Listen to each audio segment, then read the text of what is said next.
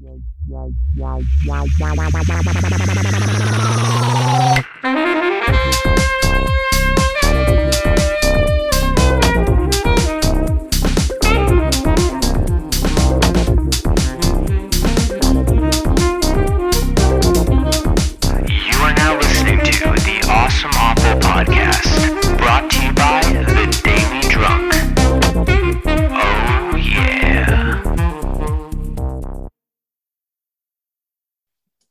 right, so welcome back to another episode of the Awesome Awful Podcast presented by the Daily Drunk. Today we're here to talk about the Andy Samberg comedy Hot Rod, and we're here to talk about it with Aaron Birch. Hi, Aaron. How are you? I'm good. How's it going? Good, good. So why why did you pick this movie? So I picked this movie because I love it. It's like legit one of my favorite movies from the last 20 years. Right. The idea is like a, a shitty movie that you love. And and I think maybe that can fall under two categories, like one that you super know is shitty, but you like love it anyway and and or love it because of its shittiness. And then this falls under the category where like i don't i don't in any way think of it as shitty. And it didn't even come to mind. I was like i don't i'm not sure i lo- super love any shitty movies. And sean knew that i loved hot rod. And so he threw it out there and was like it's it's reviewed pretty poorly and i was like oh well then then that one yeah i love it it's it's a perfect movie Yeah, and I'd never seen this movie before, which is I, I find that fascinating because this is exactly the kind of movie I would have loved growing up. And when I started reading the Rotten Tomatoes reviews, I was getting indignant. I was like, how dare you talk about the movie this way? We're going to get to that in a second, but I want to talk about just some of the. I mean, this is essentially going to become a gushing about Hot Rod conversation, which I'm totally fine with. I want to ask you, first of all, though, what, at what scene? Because I feel like with a lot of these movies, there's always a scene where you start getting really excited or really like, oh, I'm back in it again. Is there a scene for you that like stands out to you as like this is the moment where I know I'm back in it. I'm back into watching Hot Rod. So I think especially as time has gone on and the more I've seen it, the like surprise MVP for me is is Bill Hader. Maybe that's dumb to say because maybe there's no surprise to it. But like for 13, 14 years ago when the movie came out, it was like, oh, I know Hader's funny. And and he is funny in it, but like, you know, he's not the flashiest in it or whatever. But there's just a couple of scenes really early on there's there's a moment where they're like hanging out at the at the hamburger stand or whatever and the and the cashier girl yells voltron. And so he goes up and whatever his name is in the movie dave she's like oh dave why did you why did you give the name voltron? And he's like uh maybe because it's fucking awesome. And then maybe like the longer scene that has become my favorite is when he when he gets super high and needs rod to take him to the hospital. And he's just playing it so like so chill and calm. And he's just like so if, if you're not doing anything can you take me to the hospital? And then he like breaks down why he has to go to the hospital. And then the way the movie walks you through his his little acid trip i think is just so funny and he's got a piece of metal stuck in his eyebrow, which Yeah. you don't really realize it right away until he turns and looks at him in the car. And you see this piece of metal jutting out of his eyebrow.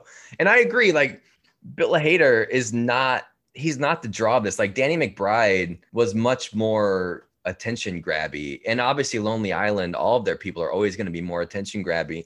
But I was the same way with Bill Hader. Like even his wardrobe, like he was wearing like one scene he had a wolf t-shirt and the next scene was a deer. I totally see the theme of his wardrobe, but it's so understated. And that's the kind of stuff that if you're not if you're not actively looking for that kind of stuff, you kind of miss it. But man, everything he did in the movie, I feel like was just so on point, and it didn't need to be any more than it was. And I, I think you're right too, because so much of the humor of the movie is that it's like overstated. It's total like a lot of the humor is total beating a dead horse humor of like, okay, it's kind of funny. Oh, you're still going? Like that's dumb. Oh, it's still going. All right, like now I'm dying. And in this movie that's just so often so over the top, like Hader being a little kind of like subdued and under the radar feels like this perfect kind of counterbalance and is just it it cracks me up. I do want to talk about Danny McBride because he's every I feel like every line he has, I was just waiting for the next. Like my favorite was he goes, "I've been drinking green tea all goddamn day," and he was so pumped up about it. That whole that group of friends was so awesome. Like they each had their own thing, and they never. It just it felt like a bunch of dudes having fun.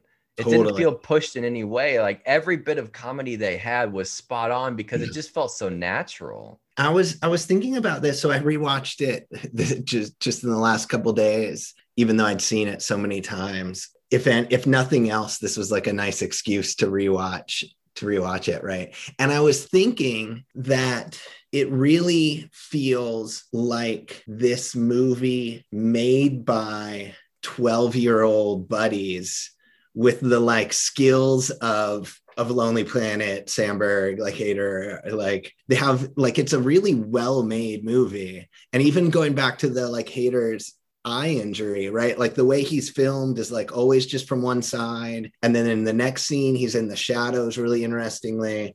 And then, and so then you get that full reveal of him turning to Rod. And it's kind of like simple and dumb and a gag laugh, but also like that's pretty well done filmmaking, right? Like they know what they're doing. But the humor's totally how would we have made a movie when we were 12? Like, what would have made us laugh? And it would have been Danny McBride like finding fireworks in the in the bathroom and lighting them off.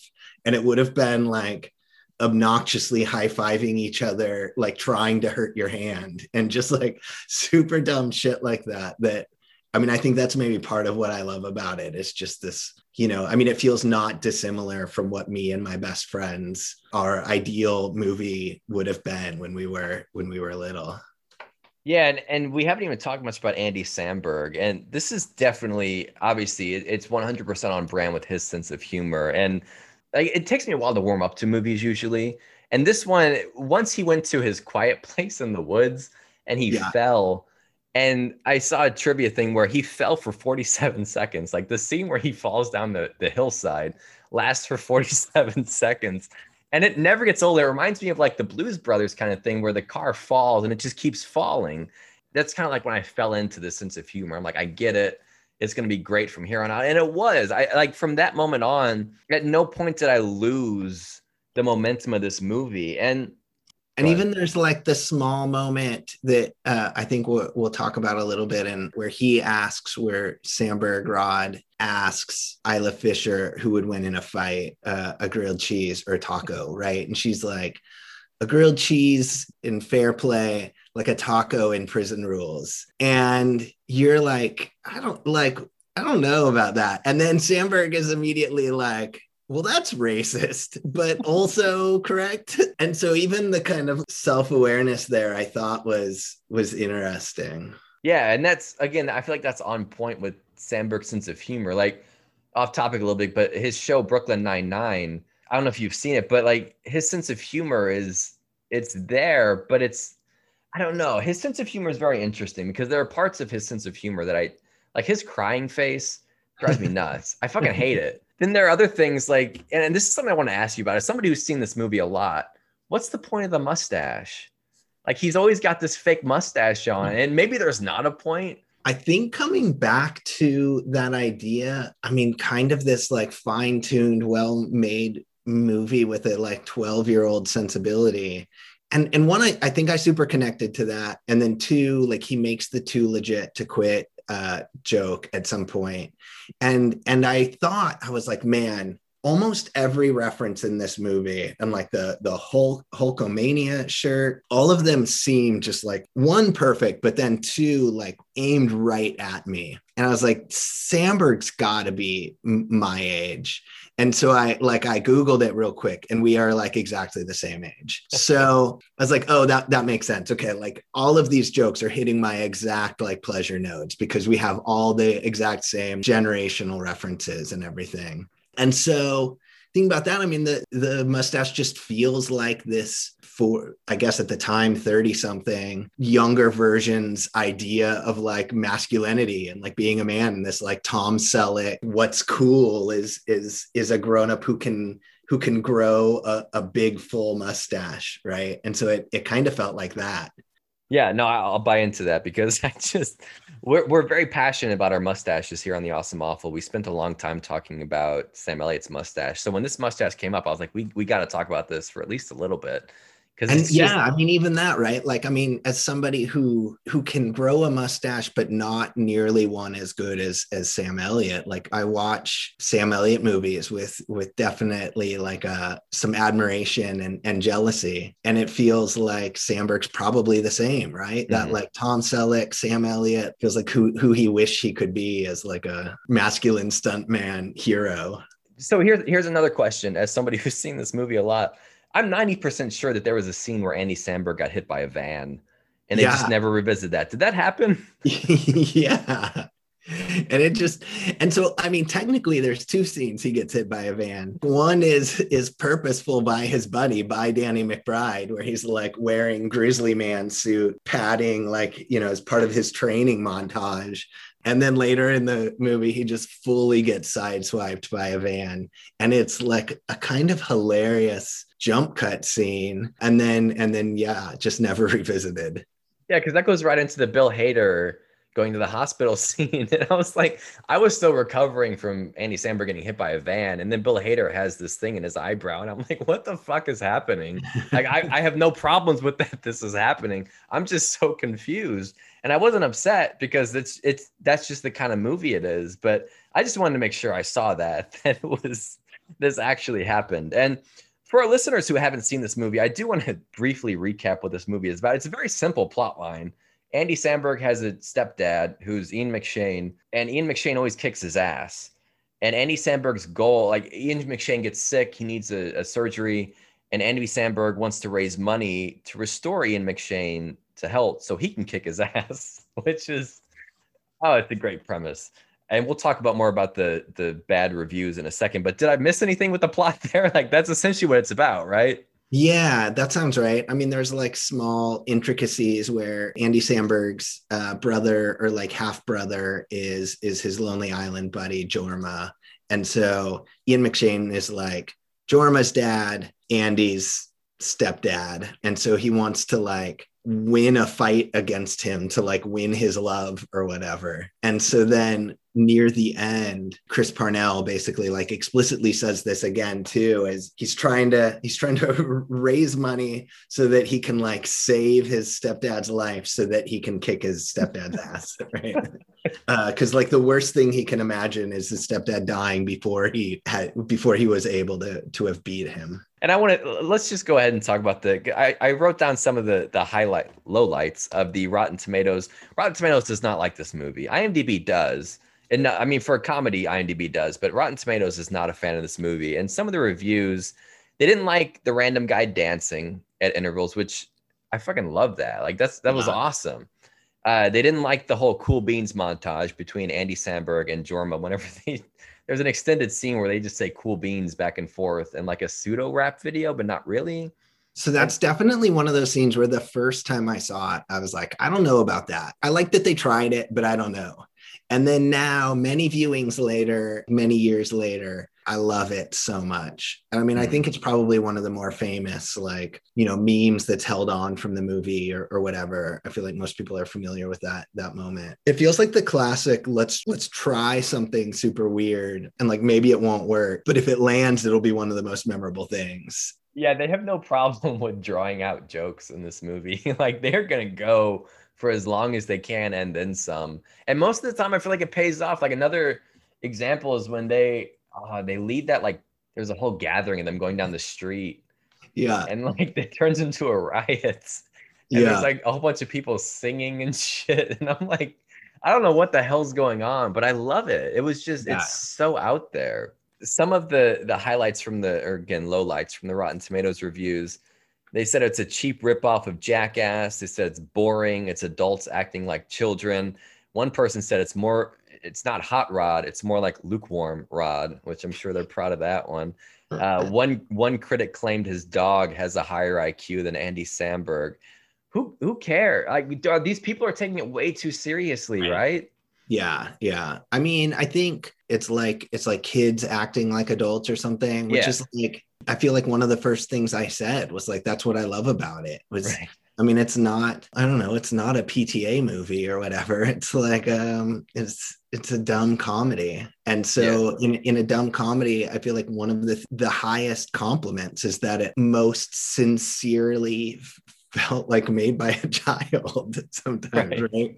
As opposed to through the through the kind of cynicism or or quote unquote maturity of an adult. The jackass comparison is definitely feels like a moment in, in time feel like now it's it's far enough removed that when I was watching it, it did kind of remind me of like, oh, this this feels a little bit like when when we were in the height of that. And then I think I don't know if this ties to any of those comments, but it it rem- it made me think of this for whatever reason.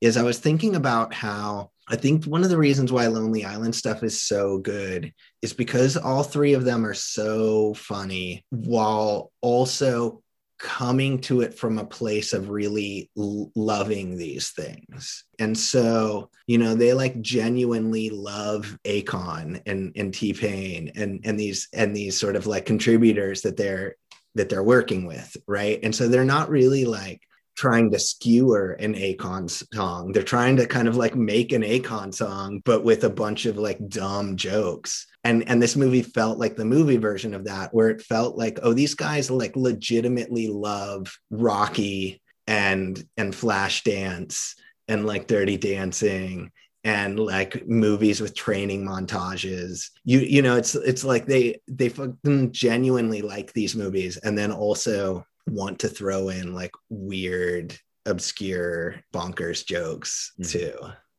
a lot of these reviews are just taking the movie too seriously, but there was a lot of criticizing the lack of storytelling in this movie. And I mean, I get that it's juvenile and that's fine, but it's a coming of age story. It's about a guy who wants to be, prove that he's a man. Like that's what the story is about. I mean, however you want to look at that, that's that's a plot line that has survived forever. There are so many stories out there that follow that plot line I don't know where that. I mean, I, I, maybe the juvenile sense of humor is where people disconnected from that plot line, but that seemed pretty straightforward. Like coming of age stories are timeless, right? Yeah, and it's it's a coming of age story grafted onto or or paired with like being a classic sports movie. It has the classic like training for the final bout or final game. It's got the training montage. It's got the like I can't do this anymore or like or, or, like I lost or like I'm I'm I'm washed up and then it's got the big comeback and it's got the big the big set piece at the end is just the lonely island version of the big final game in the natural or the big boxing match in in a Rocky movie or whatever. It's like coming of age dude wants to be a man and also it's just like every sports movie. I love the last last battle between him and Ian McShane because you know the whole movie builds up to this and they they do not tame it down for that final battle. Like they fly through at least five different walls. Ian mcshane throws a ninja star and like it, it's such a good final battle and that's that's where i feel like i mean i i get that again it's juvenile we get that but that final that final fight scene pays off. Like they go yeah. all in for it. Yeah it's so good and then like i love too that so sissy spacek is um mm is Ian McShane's wife, and and I love that like you know the the people at the barbecue are like, should we stop this? Like they're really hurting each other. And she's like, no, they do this all the time. like just little stuff like that is so funny to me. And yeah, I mean, I think that the I mean, maybe this is dumb to say, but I feel like the fight scenes are well staged and are like interesting. And then again, too, I, I keep coming back to this like, you know, li- little kid version of a of a of an adult movie um, but even the, when Ian McShane throws the throws the throwing star, right? It just feels like, oh, when I was 12, throwing stars for like the ultimate secret fight battle, you know, like nunchucks and, and throwing stars or whatever. Yeah, that was that was and that was only the beginning of the fight. Like it just escalates from there. Like I said, they go through they go crashing through basement walls and fences and it goes on forever and it never loses again, I, I, agree with what you said about these fights being well choreographed. Like they feel like genuine fight scenes where yeah. you have a, a, a, horse in the ring that you're legitimately hoping for. And it's like there's so many different, yeah, it, it's a great fight scene in and of itself. But I guess the last question I have to ask is is, you know, one of these underlying themes throughout the whole thing of who would win in a fight between a taco and a grilled cheese. So Isla Fisher's answer is, is quote unquote prison rules that the taco would. And Samberg says, you know, r- racist but correct.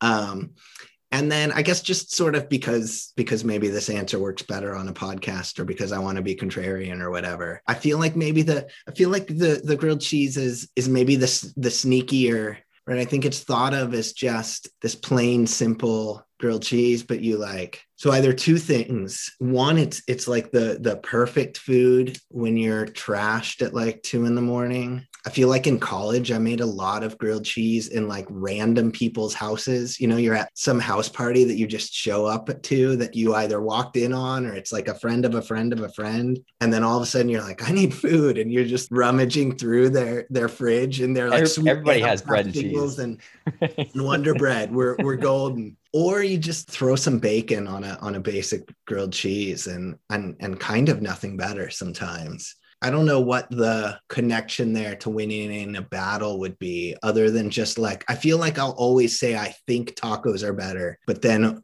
sometimes sometimes grilled cheese is the is the sneaky champion. And so maybe that maybe that uh ports over to to fighting ability also I got a little indignant when grilled cheese started winning the fight in Andy Samberg's unconscious dream because I, am like tacos, they win everything. Right. Maybe I'm spoiled living in New York because you can just get tacos whenever the hell you want. And they're just like the catch everything food. Like you can throw whatever the hell you want in a taco shell and you're good. It's a taco. Yeah. Yeah. So I'm I'm gonna be the, the counterpoint and say I think tacos would win just because everything could be a taco. Like you could throw cheese in a tortilla and call it a taco and you'd be good. But I don't know if you if you've ever wanted to see a grilled cheese and a taco duke it out. It's a pretty good fight scene in this one. There there's two stages to it. There's like the original where the the grilled cheese starts winning and then there's the follow-up where the taco literally beats the grilled cheese until it bleeds to death, which you know, it's not it, it's it's perfectly in line with the sense of humor that you'd expect from this movie. Uh, anything else I haven't mentioned about Hot Rod that you want to?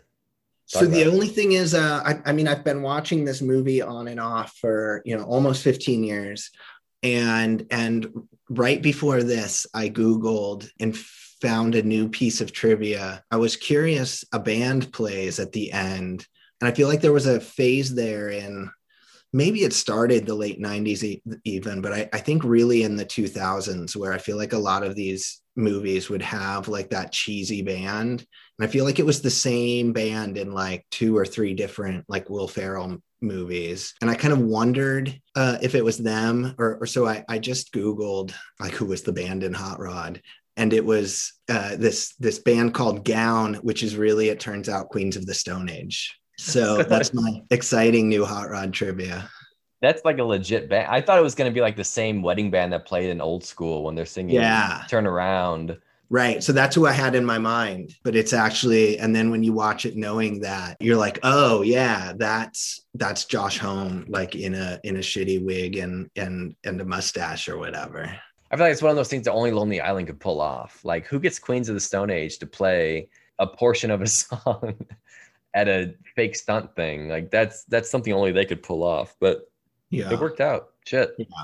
So what else is going on? What's going on with Hobart, with Had, with Words and Sports? Anything going on with your writing? What do you have to, to talk about? Everything's kind of for the most part chugging along. For Had, we just did this postcard submissions. And so I have like seven different unorganized piles of postcards in my apartment that I just kind of read five or 10 a day. It's been a blast. Um, and I feel like, feel like the whole idea of had was just like immediate uh, submission windows. Like uh, we're only open for an hour and you'll hear back in, in like, you know, four hours or less or whatever. And then now I guess we're just coming up on, on our one year anniversary and it feels like doing these postcards felt right in the in the had ethos and it feels just it feels like it fits although never would have been an idea when it had started but it just feels like you know having these ideas of like well maybe this would be fun maybe that would be fun and trying it.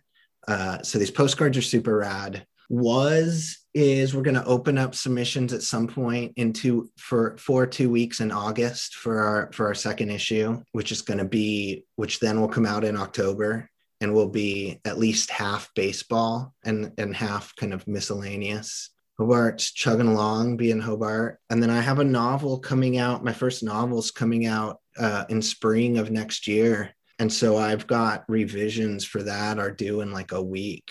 And so my last month or two have have has just been working on those and and running the gamut of like oh no this book sucks. I'm gonna like be embarrassed that it's out to like oh this book is amazing and brilliant and it's gonna be lauded.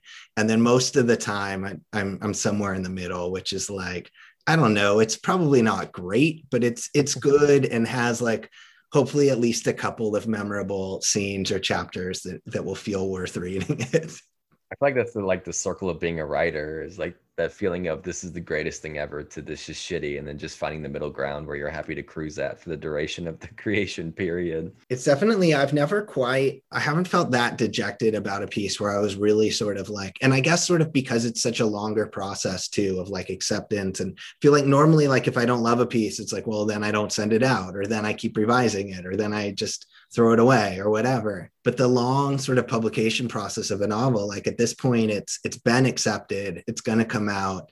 And so now i when i have the phase of of feeling like it isn't good you you have this moment of just like oh no like uh like why why is this garbage book going to be put out? And it's and it's like uh which i hadn't really thought in about any previous previous book. So I don't know, like the sustained, you know, long narrative of a novel, I think can can be that much. You know, I think if you feel like that about a story collection, then at least you're like, well, no, like I know two of the stories rule. And like all of my favorite collections, really, if I like all of the stories, but the ones that stick in mind are like, you know, usually two or three stories. So then I think the hope is always like, well, I, I know I have two that that are good. I, I love the postcard call. It was funny because when that went out, my parents were in town, and I was like, "Do I risk explaining to my parents why I have to buy a postcard and write a poem on it?" And I was like, "I'll just wait. They'll do it again because I don't want to have to try to explain that to my parents right now." So,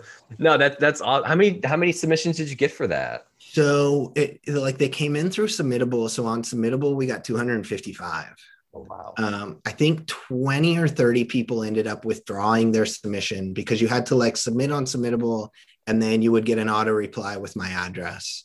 And then the idea was that it had to be postmarked one of those two days. So then I think 20, maybe as many as 30 people were like, I ran out of time and didn't get to the post office or whatever. So, but I, I think I've got over over 200 postcards somewhere uh, in various places in my apartment. Damn, that's, a lot of fucking postcards. Uh, that's cool though. No, that's I, have always been a fan of what Had's doing because it's like you just never know. It, it's like this great moving target of the literary world where it's like you never know what's going to happen next, and that was that was right on brand. It was such a cool thing to do. Well, thanks. Yeah, it's been super fun, uh, and it was you know I, I, mean i think everything with with had and and i think most things that i do start from a place of like this seems fun and like entertains myself but like maybe i'm the only dork you know like maybe i'm the only dork that thinks hot rod is amazing. And then you meet a bunch of people who are like oh it's also my favorite movie. And you're like oh sweet like this is we're in the cool club of liking this rad thing. And then I think I told Crow, I was like, I have no idea how this is going to go. Like, I don't know if I'll get 10 postcards or or like a hundred. I was like, a hundred would seem like a lot. And then, you know, 250 later, it's like, oh, okay. Like people were people are pretty into this, I guess. That's that's rad. I'm glad. Yeah, I'm always impressed because like I think it was the submission call before that. And it's always that way. It's like we're gonna be open for two and a half hours or until 200 fills, and it filled up in like 15 minutes. And yeah. I was like, shit, there were that many people waiting to submit. That's crazy. Yeah, I think that was Shannon's call, and and mm-hmm. she told me, and I I kind of like have go through this spiel with every guest editor, and so it's like you know they come in pretty fast. It was like especially if you advance uh, announce them in advance. It's like you can do either. You can just announce it spontaneously. You can announce it in advance. I feel like usually guest editors like announcing it in advance because but then it means people are, are ready like you know at five o'clock in one second they're ready to hit submit and she was like so i, I think i'll take maybe like a, a hundred submissions or two hours and I was like, Shannon, that is, you are not gonna, that is not gonna take two hours. She was like, I don't know, like, you know, I don't know how many, like, you know, got like self conscious writer about it and was like, I don't know how many fans I have or how many people know who I am or whatever. And I was like, they are gonna like that's gonna you're gonna get a hundred in like six minutes. She was like, okay, like I guess I'll take 200 or two hours. I was like, that sounds great, but that is not gonna take two hours. Yeah, it's, it's always fun. It, it's like such a Twitter event when Had has a has a submission period because everybody freaks out about it, and it's Yeah. it's over in like 20 minutes. And it's just wait for the next one. So this has been another episode of the Awesome Awful podcast presented by the Daily Drunk, and we will see you next time.